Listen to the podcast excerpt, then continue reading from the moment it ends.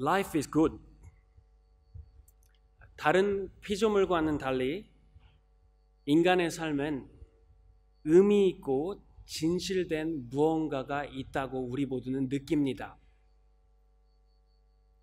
웃음, 사랑, 만남, 가족, 명예. 제가 볼 때 이러한 것들이 바로 모던 사이언티즘, 현대 과학주의 사상이 설명하기 어려워하는 부분입니다. 만약 인간의 삶이 본질적으로 의미가 없고 인간이 다른 피조물들과 달리 다름없이 단순히 물질적 존재라면 왜 삶은 또 왜 인생에서는 수많은 삶의 경험이 본능적으로 우리 인간들에게 의미가 있게 느껴지고 가치가 있느냐는 것입니다. 인간의 삶을 완전하게 무엇인지를 설명하긴 어렵지만 그 삶엔 의미와 가치가 있고 또 삶은 그 안에 수많은 보람 있는 경험이 있다는 것을 대부분의 사람들이 동의할 것입니다.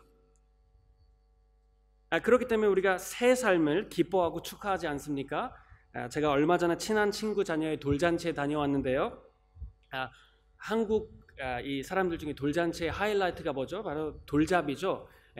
뭐 생일 파티가 다 여러 가지 다른 순서가 있지만 돌잡이는 거의 대부분 하는 것 같습니다.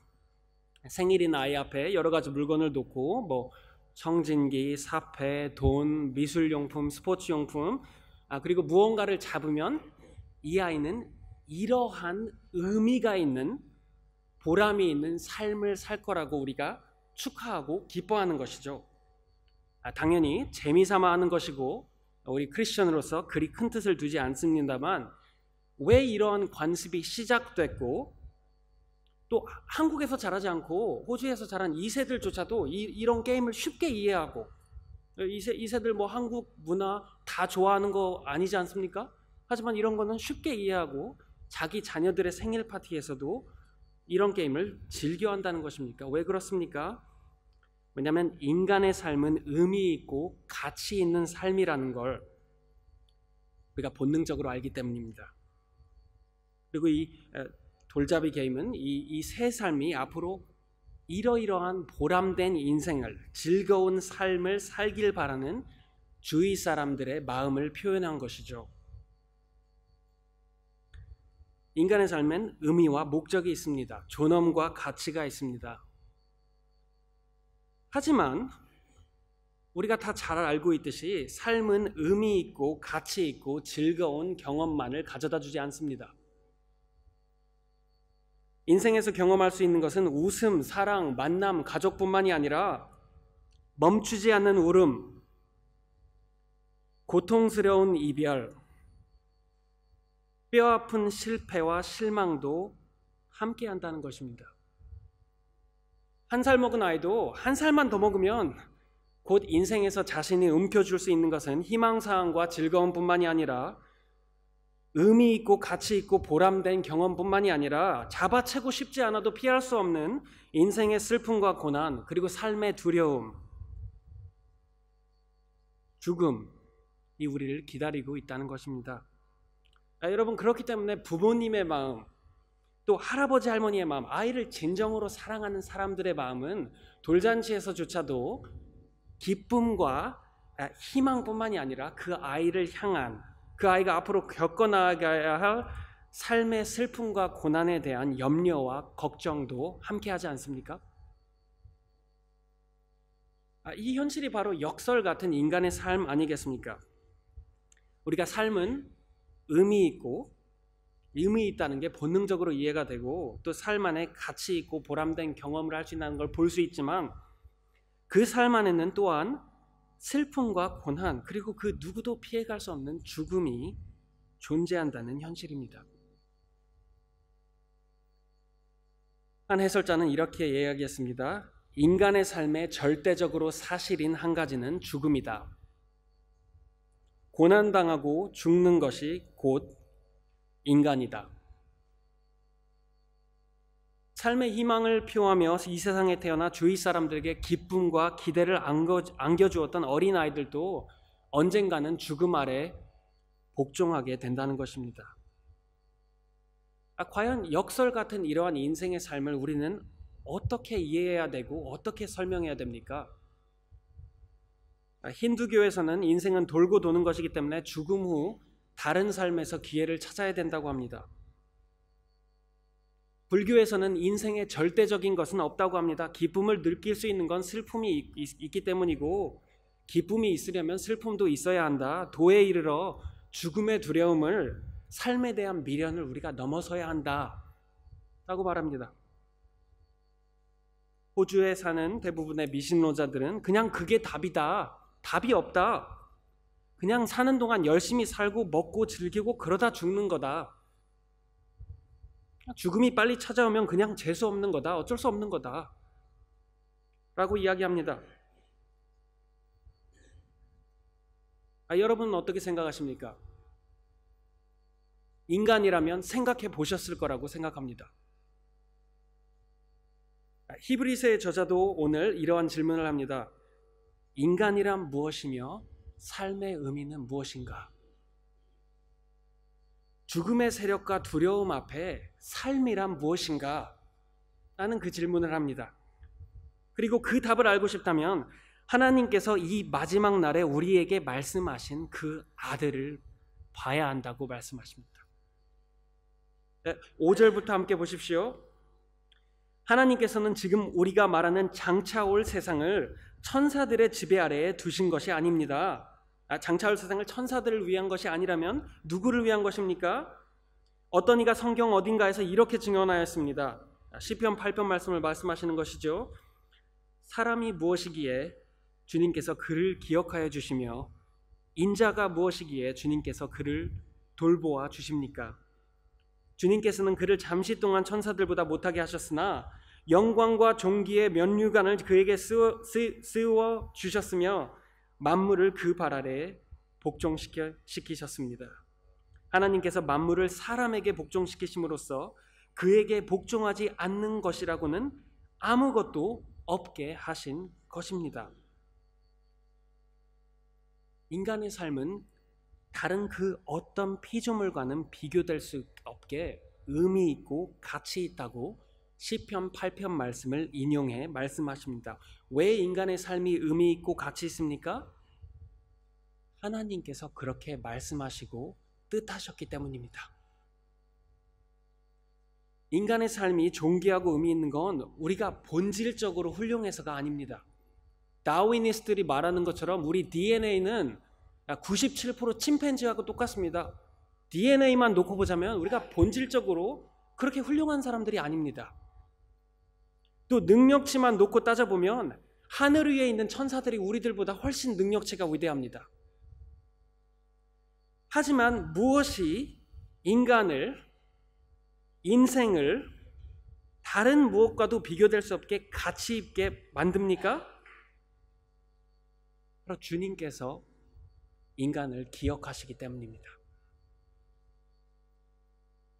주님께서 인간을 돌보시고 귀히 여기기 때문입니다. 바로 여러분을 말입니다. 인류가 이 세상에 무엇보다도 더 특별한 존재인 이유는 하나님께서 이렇게 말씀하셨기 때문입니다. 하나님이 이르시되 우리의 형상을 따라 우리의 모양대로 우리가 사람을 만들고 그들로 바다의 물고기와 하늘의 새와 가축과 온 땅과 땅에 기는 모든 것을 다스리게 하자 하시고 하나님이 인간들을 축복하사 생육하고 번성하여 땅에 충만하라 땅을 정복하라 내가 이 모든 것을 너희에게 주었나니 라고 말씀하셨기 때문입니다. 여러분 혹시 하나님께서는 왜 인간을 만드셨나? 하나님 왜 나를 만드셨나? 라고 생각해 보신 적 있습니까? 물어보신 적 있습니까? 왜 그랬습니까? 그것이 하나님이 외로워서입니까? 하나님께서 할 일이 없어서 심심해서였습니까? 그렇지 않죠. 삼위일체의 하나님께서는 창세 전부터 아무런 부족함이 없는 성부와 성자와 성령의 교제 가운데 계셨습니다. 그럼 왜 인간을 창조했습니까? 그냥 부려먹을 일꾼들이 필요했기 때문입니까? 그리스 신화에서는 그런 식으로 인간을 설명하고 있죠. 아닙니다. 하나님께서는 그의 무한한 능력으로 우리보다 훨씬 일을 더 잘하실 수 있습니다. 하나님께서는 여러분을 존귀와 영광으로 축복하기 위해, 여러분께 온 만물을 선물로 주기 위해 여러분과 저를 창조하셨다는 것입니다. 여러분, 여기서 하나님에 대해서 우리가 뭘 배울 수 있습니까? 바로 하나님은 본질적으로 베푸시는, 자신의 선함을 아낌없이 주시는 분이시라는 것입니까? 주는 주시는 분이라는 겁니다. 태초부터 온 만물을 아끼지 아니하고 저희에게 주셨습니다. 우리 귀한 거 조금만 있어도 남 주기 아깝지 않습니까? 하나님께서는 이 모든 만물을 아낌없이 여러분에게 주셨다는 것입니다. 그것뿐만이 아니죠.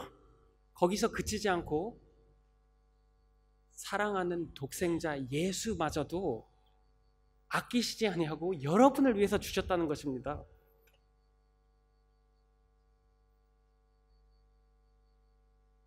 그러한 분이 바로 하나님 아버지입니다. 인간의 삶은 의미 있고 가치 있습니다. 왜냐하면 하나님께서 우리를 사랑하시고 그리 뜻하기 때문입니다. 그렇다면 질문은 뭐가 문제인가입니다. 왜 우리는 오늘날 인류가 만물 위에 영광과 존귀의 관을 쓰고 다스리는 것을 볼 수 없냐는 것입니다. 왜 인간의 삶은 영광되고 가치 있는 경험만 있지 아니하고 고난 아래, 죽음 아래 놓여 있느냐는 것입니다. 그것이 바로 질문 아닙니까? 만약 이게 사실이라면, 이게 하나님의 뜻이라면 왜 우리는 그 영광과 존귀를 볼 수 없냐는 것입니다. 물론 세상을 둘러보면 인류의 업적과 성취는 분명합니다. 지구 곳곳마다 인류가 번성하고 충만하게 자라지 않는 곳은 없습니다. 하지만 여러분, 그것이 온전하지 않지 않습니까? 가뭄과 홍수는 번성하고 충만하려는 인류를 방해합니다. 믿기 어려울 정도로, 보고도 믿을 수 없을 만할 정도로 파워풀한 쓰나미와 지진은 이 만물이, 우리가 만물을 온전히 다스릴 수 없다는 걸 깨닫게 합니다. 의료 연구와 약품의 개발을 통해 인류의 건강과 수명은 그 어느 때와 비교할 수 없게 좋아졌습니다. 하지만 21세기 의료 과학도 결국 죽음 아래 복종하고 있지 않습니까? 죽음이 우리 모두보다 더 오래 살지 않습니까? 죽음은 인간의 모든 업적과 성취를 무용지물시킬 뿐더러 그 죽어가는 과정은 이 세상 무엇보다도 충격적입니다. 여러분은 혹시 사랑하는 사람이 병으로 악화되어 천천히 죽음을 맞이하는 것을 본 적이 있나 모르겠습니다. 말로 표현할 수 없을 만큼 가슴 아픈 경험이셨을 것입니다. 그 아름답고 존귀하고 귀했던 인간의 모습이, 그 아름다웠던 아이의 모습이었던 사람이 노화와 질병을 통해 영광과 존엄의 모습이라고는 전혀 찾아볼 수 없게 죽어가는 모습은 너무 가슴 아프고 충격적입니다. 그 모습이 너무 충격적이기 때문에 우리 사회 곳곳에서는 안락사를 허용하라고 이렇게 로비 그룹들이 운동하고 있는 것입니다. 그것을 보는 것이 너무 두렵기 때문입니다. 보기가 싫기 때문에 병원으로 쳐넣고 차라리 안락사를 해라, 그 모습을 볼 수 없다, 그건 인간이 있을 모습이 아니다, 그렇게 말하는 것입니다. 대체 무엇이 문제입니까? 하나님께서는 영광과 존귀의 관을 씌우시며 만물을 인간에게 복종시키려 만드셨는데 현재 인류의 모습은 그렇지 못합니다. 영광이 흘끗 잠시 보이긴 하나 인류는 결국 죽음 아래 복종되고 맙니다. 무엇이 문제입니까? 히브리서의 저자는 아직 명확하게 무엇이 문제인지를 여기서 설명하고 있지 않습니다. 아마도 저자는 우리가 뭐가 문제인 것을 알고 있다고 가정하기 때문입니다. 그리고 17절에 가서야 그 문제는 바로 죄의 문제라고 설명하십니다. 바로 인류가 하나님께 범한 죄가 창조물의 하모니를 없애고 인류를 향한 하나님의 선한 목적을 위협하고 있기 때문에 지금 현재 우리가 그걸 볼 수 없다는 것입니다. 삶 대신 죽음이 있고 영광의 통치 대신 죽음의 세력 안에 종노릇을 하고 있다는 것입니다. 인류가 하나님께 범한 죄가 바로 오늘날 인간의 삶이 역설 같은 이유라는 것입니다. 그것이 바로 영광과 존귀의 관을 쓰고 만물을 못 다스리는 이유라는 것입니다. 8절을 다시 한번 보십시오. 만물을 그 발 아래 복종시켰습니다. 하나님께서 만물을 사람에게 복종시키심으로써 그에게 복종하지 않는 것이라고는 아무것도 없게 하신 것입니다. 그러나 지금 우리가 보기로는 아직도 만물이 다 그에게, 인류에게 복종하고 있는 것은 아닙니다. 볼 수 없습니다. 지금 현재. 그렇다면 인류에게 과연 무슨 소망이 있습니까? 하나님께서 본래 우리를 만드신 목적은 죄와 죽음으로 인해 이루어질 수 없는 것입니까? 우리가 우리 자신의 삶을 보고 그냥 세상을 둘러보면 그런 것 같이 보입니다. 그런데 이때 히브리서의 저자는 한 명의 진정한 인간이 하나님의 인간에 대한 목적과 계획을 이루시고 영광과 존귀 아래 있으시다고 말씀하십니다. 이 진정한 인간을 보라. 이게 진정 인간의 삶이고 이게 진정 삶의 목적과 의미이다. 구절을 보십시오. 예수께서 다만 잠시 동안 천사들보다 나아지셔서 죽음의 고난을 당하심으로써 영광과 존귀의 면류관을 받아 쓰신 것을 우리가 봅니다. 그는 하나님의 은혜로 모든 사람을 위하여 죽음을 맛보셔야 했습니다. 우리가 모든 인류가 하나님의 창조 계획대로 영광과 존귀의 관을 쓰고 온 만물을 다스리는 것을 아직 볼 수는 없지만 대신 그렇게 하시고 있는 한 사람, 예수님을 볼 수 있다는 것입니다. 그렇다면 히브리서 2장 9절 말씀이 저희들에게 주는 기대와 질문은 이러합니다.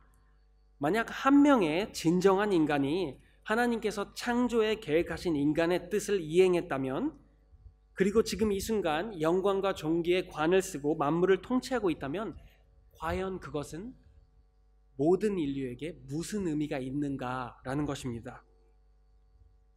그리고 히브리서의 저자는 진정한 인간 예수가 행한 업적이 모든 인류의 삶의 운명을 뒤바뀌는 엄청난 의미가 있다고 이제 9절에서부터 본문 끝까지 설명하시는 것입니다. 이렇게 말씀하시죠. 이를 행하심은 그는 하나님의 은혜로 모든 사람을 위하여 죽음을 맛보셨다는 것입니다. 예수님은 자기의 죄 때문에 죽음을 맛보신 게 아닙니다. 모든 사람을 위하여 죽음을 맛보신 것입니다. 왜 예수는 모든 사람을 위하여 죽음을 맛보셨고 또 그의 죽음의 고난이 우리 인류에게 갖는 의미는 무엇입니까? 첫 번째 의미를 10절에서 이렇게 설명하십니다. 하나님께서는 만물을 창조하시고 만물을 보존하시는 분입니다. 그러므로 하나님께서 많은 자녀를 영광에 이끌어 들이실 때에 그들의 구원의 창시자를 고난으로써 완전하게 하신다는 것은 당연한 일입니다.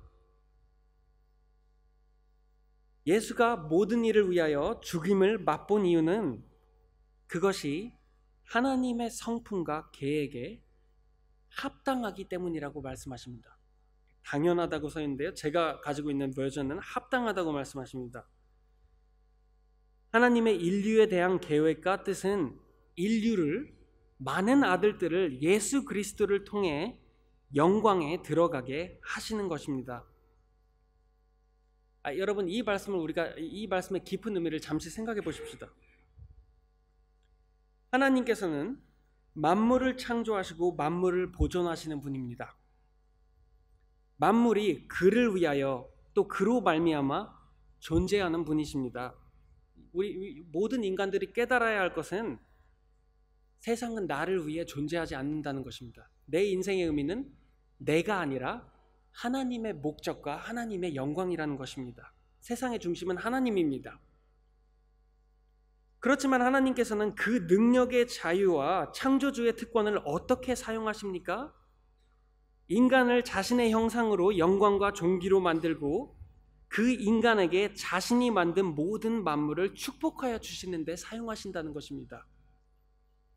그런데 인류는 하나님께 등을 돌리고 배반을 하죠. 그럼에도 불구하고 하나님은 어떻게 대답하십니까? 우리가 만든 죄 안에서 멸망하게 내버려 두시지 않고 오히려 그의 아들 예수를 보내셔서 그가 모든 일을 대신해 죽임을 맛봄으로 인해서 우리를 구원하시고 영광에 들어가게 하신다는 것입니다. 왜 그리 하십니까? 왜 죄를 짓지 않는 예수가 우리를 대신해서 죽음을 당합니까? 왜냐하면 하나님은 사람을, 여러분을 생각하시기 때문입니다. 인자를 돌보시기 때문입니다. 이것이 바로 하나님의 성품입니다. 하나님의 인류에 대한 계획은 여러분이 영광에 이르는 겁니다. 여러분 자신의 삶, 하나님이 내 삶에 대한 목적과 계획은 무엇인가 이렇게 생각해 본 적 있으십니까? 도대체 하나님이 나를 위한 목적은 무엇인가? 나에 대한 계획은 무엇입니까? 하나님께서 말씀하십니다. 너에 대한 나의 계획은 장차 올 세상에 너희가 영광에 이르게 하는 것이다. 이렇게 말씀하시는 것입니다. 진정한 인간 예수를 보면 우리가 무엇을 볼 수 있습니까? 첫 번째, 하나님께서 여러분을 얼마나 생각하시고 돌보시는지를 볼 수 있습니다. 하나님께서 여러분을 얼마나 생각하고 돌보셨냐면 우리를 대신해 그의 아들 예수께서 죽음의 고난을 맛보시는 것이 당연하다고 말씀하십니다. 그의 뜻에 합당하시다고 말씀하시는 것입니다. 두 번째로는 무엇을 볼 수 있습니까? 또 진정한 인간 예수를 보면 하나님께서 준비하고 계신 우리의 미래를 볼 수 있습니다. 여러분의 미래를 보십시오. 모든 만물보다 위대한 영광과 존귀의 관을 쓰고 예수 그리스도 안에 장차 다가올 세상을 다스리는 것입니다. 영광과 존귀의 관을 쓰고 그리스도 안에 계신 여러분 모두는, 여기 계신 여러분 모두는 장차 올 세상을 다스리실 영광의 왕입니다. 여러분도 왕입니다. 쇼킹합니까? 물론 여러분들이 우리가 잘나서 그런 건 아닙니다. 오로지 하나님의 은혜로 그리스도께서 우리를 대신해 죽임을 맛보셨고 이제 우리를 그의 영광으로 들어가게 하신다고 약속하시기 때문입니다. 그렇기 때문에 여러분과 저의 삶은 죽음을 넘어선 의미와 가치와 소망이 있습니다. 외람된 말씀인지 모르겠습니다만 지금 현재 여러분의 모습은 또 저의 모습은 그다지 영광스럽지 않습니다. 그렇지 않습니까? 또 영광스럽다고 생각하시는 분이 있을지 모르겠습니다만 만약에 그렇게 생각하신다면 집에 가셔서 남편이나 아내에게 솔직하게 한번 물어보십시오. 내가 영광스럽게 생겼냐고.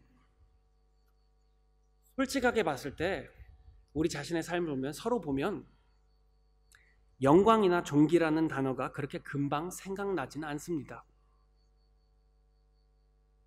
오히려 우리 가운데는 삶의 실패와 고충 때문에 낙담하고 계시는 분들이 많이 있을지 모르겠습니다. 영광이나 존귀보다는 난 잘못 살았다, 내 삶이 부끄럽고 창피하다고 생각하시는 분들도 있을 거라고 생각하십니다. 또 시간이 지나면 지날수록 한때는 건장했던 나의 체격이 멋있고 예뻤던 나의 외모가 아무 문제 없던 나의 건강이 노쇠화되고 죽음의 지배 가운데 가까워지는 것이 두려우신 분들도 분명 계실 거라고 생각하십니다.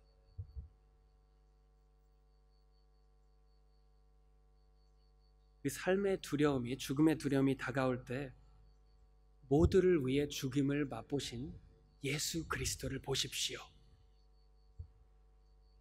영광을 우리 자신의 삶에서는 아직 볼 수 없지만 예수 그리스도 안에 볼 수 있습니다. 하나님의 사랑을 볼 수 있습니다. 하나님의 계획을 볼 수 있습니다. 소망을 가질 수 있습니다.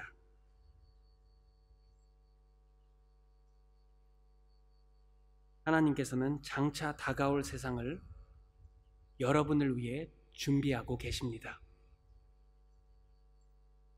이것만으로도 너무나도 깊은 하나님의 은혜인데, 히브리서의 저자는 그리스도께서 왜 우리를 위해 죽임을 맛보셨는지 또 하나의 이유를 이번엔 좀 다른 앵글에서 말씀하십니다. 그것은 바로 예수께서 여러분들을 위해, 우리를 위해 자신이 고난을 받고 죽임을 맛보는 것을 부끄러워하지 아니했기 때문이라고 말씀하십니다. 12절부터 보시겠습니다. 그리하여 그분은, 예수는, 내가 주님의 이름을 내 형제 자매들에게 선포하며 회중 가운데서 주님을 찬미하겠습니다 하고 말씀하시고, 또 나는 그를 신뢰하겠습니다 하고 말씀하시고, 보십시오 내가 여기에 있습니다, 또 하나님께서 내게 주신 자녀들이 여기에 있습니다 하고 말씀하셨습니다.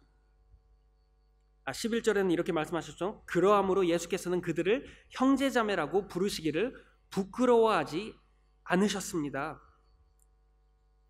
하나님의 인류를 향하신 뜻을 알고 예수께서는 우리를 그의 형제, 자매, 자녀라고 부르는 것을 부끄러워하지 아니하셨다는 것입니다. 여러분, 예수가 누굽니까? 1장 3절 기억하십니까? 그는 하나님의 영광의 광채시요 그 본체의 형상이시라. 그의 능력의 말씀으로 만물을 붙드시며, 바로 하나님의 영광의 광채시고 능력의 말씀으로 만물을 붙드시는 그리스도 예수께서 연약하고 보잘것없는 여러분과 저를 보고 너는 나의 형제다, 나의 자매다, 나의 가족이다, 나는 너를 위하여, 너를 하나님께서 계획하신 영광으로 이끌기 위해 너를 위해 고난을 받고 죽임을 받는 것이 부끄럽지 아니하다라고 말씀하시는 것입니다. 여러분, 혹시 살면서 난 네가 정말 창피스럽다, 실망스럽다 라는 말을 들으신 적 있습니까?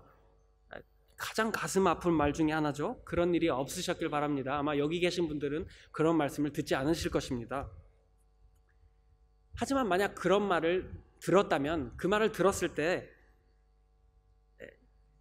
또 말을 듣지 않았어도 그런 것을 느낀 적이 있다면, 가장 가슴 아픈 것은 그 말이 내가 실망스럽고 창피한 인간이라는 것이 사실일 때입니다.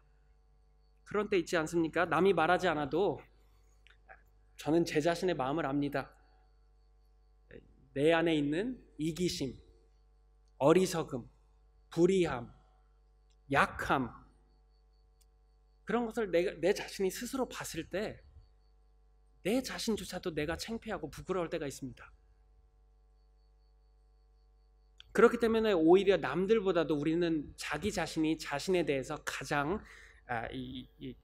자기 자신에 대한 실망이 가장 이겨내기 힘들 때가 있지 않습니까? 그렇지만 예수님께서는 뭐라고 말씀하십니까? 우리의 결함된 생각과 죄성 깊은 마음을 다 아시고도, 여러분과 제가 알고 있는 우리의 죄성보다도 우리의 죄성을 더 깊이 아시면서도 나는 너를 내 자녀로 하기에, 내 형제로 부르기에, 내 자매로 부르기에 부끄럽지 아니하다고, 누가 감히 너를 창피하다고 하느냐, 나의 아버지께서 너를 생각하시고 돌보시며 나는 너를 영광으로 이끌기 위해 죽음의 고난을 받는 것이 부끄럽지 아니하다고 여러분께 말씀하고 계신 것입니다. 그 아버지의 그 아들이라고 하죠. 하나님의 은혜와 은혜의 아들입니다. 예수께서 모두를 위해 죽임을 맛보신 이유는 그가 우리를 그의 형제로, 자녀로 받아들이기를 부끄럽지 아니했기 때문입니다. 그렇기 때문에 예수님께서는 자신을 비워 영광을 버리고 종의 형체를 가지사 사람들과 같이 되심을 마다하지 아니했습니다. 그게 14절에서 하시는 말씀이시죠. 14절 한번 보시겠습니다. 이 자녀들은 피와 살을 가진 사람들이기에 그도 역시 피와 살을 가지셨습니다. 그 능력의 말씀으로 모든 것을 만드시고 붙드시는 예수께서 우리를 형제라 부르시기를 부끄러워하지 아니했기 때문에 인간의 형태로 태어났다는 것입니다. 그리고 그것이 우리 모든 인류에게 어떠한 의미가 있습니까? 그것은 그가 죽음을 겪으시고서 죽음의 세력을 쥐고 있는 자, 곧 악마를 멸하시고 또 일생 동안 죽음의 공포 때문에 종로로 다는 사람들을, 우리들을 해방시키 주기 위함이었습니다. 히브리서 저자는 이제까지 가정했던 죄와 죽음의 문제를 이제 드디어 명확하게 설명하십니다. 바로 하나님께서는 인류를 영광의 관을 씌우고 만물을 통치하기 위해 창조했습니다. 그런데 인류는 하나님을 배반하는 죄를 지어 죄에 마땅한 재판으로 죽음 아래 놓여진 것입니다. 여기서 흥미로운 것은 죽음과 죄의 관계입니다. 여러분, 로마서 6장 23절의 말씀처럼 죄의 삭은 사망입니다. 하지만 죄가 죽음의 심판을 가져오는 것뿐만이 아니라 여기서 말씀하시는 것은 죽음이 이 세상 안으로 침범한 이후에는 죽음의 두려움이 죄를 계속 부풀게 한다는 것입니다. 그렇지 않습니까? 여러분, 인간이 죄 때문에 영광 안에서 계속 살아가지 못하고 죽음을 맞이하는데 우리가 이 죽음의 심판에 어떻게 반응합니까? 보통 사람들이 이렇게 생각하죠. 인생은 한 번 사니까 내가 하고 싶은 거 다 해야지. 인생은 짧으니까 신나게 살아야지. 성공해야지. 남들보다 잘 돼야지. 내 건강 잃지 말아야지. 바로 죽음의 두려움이 욕심을 쫓고 쾌락을 쫓고 출세와 명예를 쫓는 죄의 사슬 안에 갇혀있는 삶을 살게 한다는 것입니다. 죄와 죽음의 관계가 보이십니까? 바로 이 죄와 죽음의 악순환 안에 갇힌 우리는 스스로 구원할 수 없다는 것입니다. 우리는 죽음 아래 놓여져 있고 죽음이 계속 죄를 낳게 하고 죄 때문에 죽음 아래 있고 그 악순환을 계속 반복하게 된다는 것입니다. 그렇기 때문에 인류는 우리의 혈과 육에 속했지만 우리와 똑같은 인간이지만 죄가 없는 죄값을 치를 진정한 인간이 필요합니다. 인류를 대신해 죽음을 맞이할 수 있는 진정한 인간이 필요하다는 것입니다. 그리고 히브리서의 저자는 17절에 바로 예수님께서 그 일을 행하셨다고 말씀하십니다. 17절 보십시오. 그러므로 그는 모든 점에서 형제자매들과 같아지셔야만 했습니다.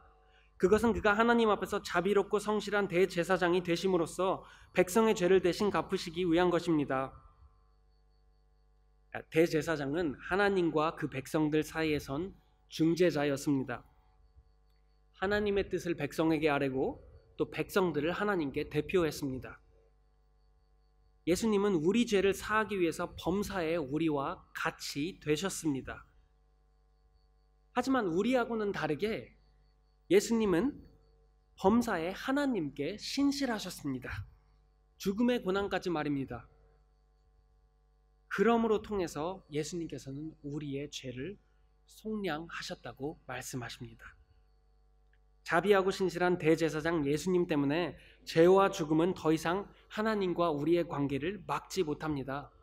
죽음의 세력과 두려움을 예수께서 없애셨고 이제 그 진정한 인간 예수 때문에 우리의 삶은 하나님께서 우리에게 원래 계획하신 영광과 존귀를 장차 다가올 세상에서 받을 수 있다는 것입니다. 여러분, 그러면 여기서 잠깐 멈추고 생각해 보십시오. 이제 왜 히브리서 저자가 2장 3절에서 우리가 이같이 큰 구원을 등한히 여기면 어찌 그 보응을 피하리요? 라고 말했는지 이해가 되지 않습니까? 여러분, 하나님의 아들의 구원의 위대하심이 보이십니까? 우리가 이같이 큰 구원을 등한히 여기면 어찌 그 보응을 피하리요? 예수는 모두를 위해, 여러분과 저를 위해 죽음을 맛보셨습니다. 능력의 말씀으로 모든 것을 만드시고 붙드시는 이께서 혈과 육의 인간의 형태로 태어나 죽음의 고난을 맞이 아니하셨습니다. 왜 그랬습니까? 바로 여러분과 저를 영광에 들어가게 하기 위해서입니다. 여러분과 저를 죽음의 세력과 두려움에서 자유롭게 하기 위해서입니다. 여러분과 저를 하나님의 계획대로 영광과 존귀의 관을 씌워 온 만물을 다스리게 하기 위해서입니다. 이것이 여러분에 대한 주 예수 그리스도의 은혜이자 하나님의 뜻입니다. 여러분, 하나님의 아들의 구원이 얼마나 위대합니까? 보이십니까? 그 위대함을 보고 있습니까? 우리가 이같이 큰 구원을 등한히 여기면 어찌 그 보응을 피하리요? 형제자매 여러분, 하나님의 아들의 이 위대한 구원을 등한시 하지 마십시오. 그 아들을 보십시오. 예수를 보면 무엇이 보이십니까? 그 죽음의 고난에서 하나님이 얼마나 당신을 사랑하는지 보십시오. 잊어버리고 계셨다면, 삶의 두려움 속에서 하나님의 사랑을 느낄 수 없었다면 지금 이 시간 다시 보십시오. 또 무엇이 보이십니까? 부활하신 예수님의 영광에서 하나님께서 여러분을 위해 준비해 놓은 미래가 얼마나 존귀한지 보십시오. 영생의 영광이 여러분을 기다리고 있습니다. 인생의 의미는 지금 현재 우리 삶에서 우리 자신의 영광을 우리 힘으로 추구하는 것이 아니라 장차 올 세상에서 하나님의 은혜로 그리스도의 영광을 받는 것입니다. 여러분의 미래를 보십시오. 하지만 그 영광의 날이 오기 전까진 시험과 고난이 우리 삶을 함께할 것입니다. 이렇게 말하는 것이, 이 설교를 지금 듣는 것이 여러분의 삶을 쉽게 만들지는 않습니다. 지금 현재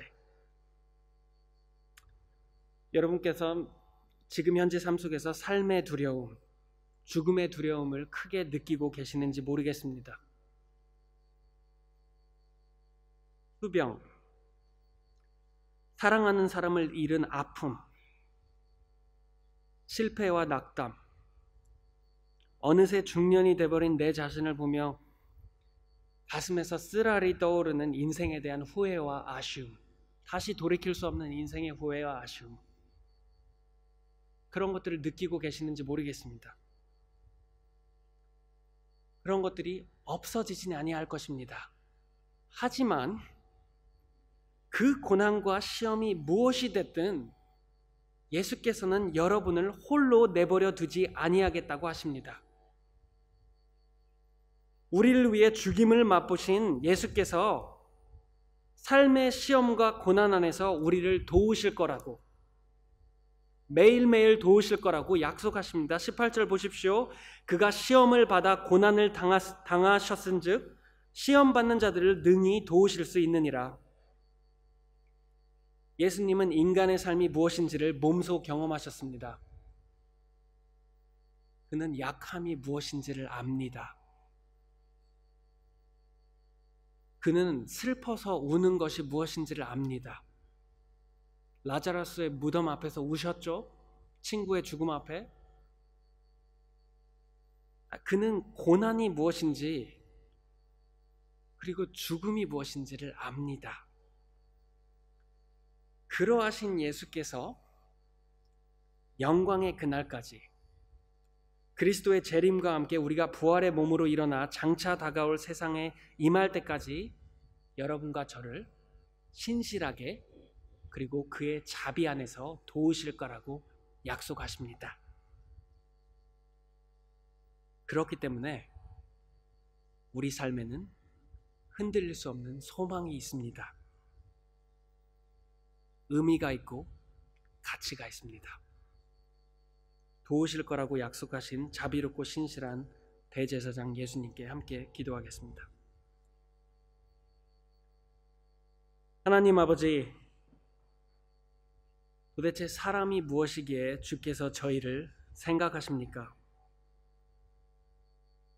저희 모두는 하나님을 배반하는 죄를 범했습니다.